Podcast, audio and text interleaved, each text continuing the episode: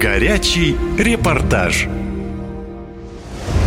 Острая вспышка кори в Нижегородской области. Госпитализированы уже 100 человек. Это пятый очаг заболевания за последние полгода. Однако власти региона оказались не готовы. Кто привез болезнь россиянам и почему она так быстро распространяется, расскажу в своем репортаже. Первые случаи кори врачи подтвердили в деревне Малая Туманова. Больные от госпитализации отказались, однако через несколько дней заразились уже 100 человек. Оказалось, что в основном все представители цыганской общины. Никто из них не состоял на учете в поликлинике и не был привит. Даже после болезни они не сразу обратились за помощью к специалистам. Свободно передвигались и распространяли инфекцию дальше, говорят местные врачи. Они в ужасе и не готовы принять такое количество зараженных одновременно, признается заместитель замруководителя управления Роспотребнадзора по Нижегородской области Наталья Садыкова. У нас одномоментно сразу при первом выходе митингов в, в, в это поселение а, было выявлено сразу 19 человек. Именно поэтому э, сейчас мы имеем э, вспышку. То есть э, не потому, что мы не сработали вовремя, а именно потому, что поздно обратились и уже практически то непривитое население, которое проживало на территории Малого Тумана, имели этот контакт с корью.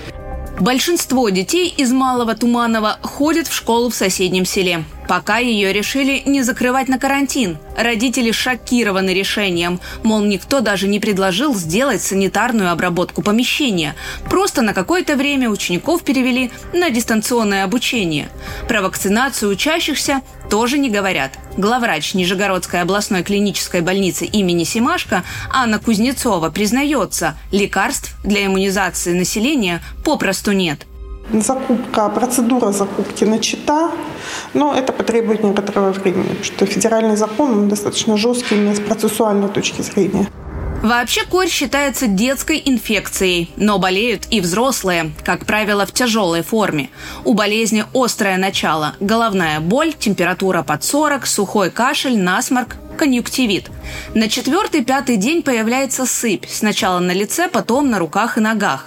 До 1963 года ежегодно в мире от кори умирали более двух миллионов человек. Эпидемии фиксировали каждые 2-3 года, пока не началась массовая вакцинация. До сих пор очаги заболевания выявляют почти в каждом втором регионе России. Только в июле этого года вспышка была в Пензенской области.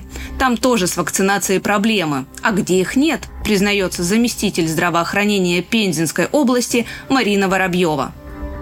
Действительно, на момент, когда вот этот очаг э, разгорелся, так сказать, когда мы только его обнаружили, было достаточно много людей, не привитых к средней Юлизане. То есть, если по взрослому населению, э, то это 67% всего лишь было привито, это очень небольшая цифра, а по детям это 86% от нормы 95 и выше. Препаратов, которые могли бы радикально бороться с вирусом, не существует. Снимается только симптоматика. Корь подавляет иммунную систему. Все, что сейчас пытаются делать в Нижегородской области – изолировать больных, рассказывает директор МКУ Большое Туманово Виктор Покровский. Необходимое количество жителей изолировали, то есть э, госпитализировали э, и Значит, были там и дети, и взрослые. К инфекции может присоединиться бронхит, пневмония и даже менингоэнцефалит. Врач-инфекционист Михаил Ружицкий предупреждает, если не купировать вспышку сегодня, завтра это может обернуться новой страшной волной смертности.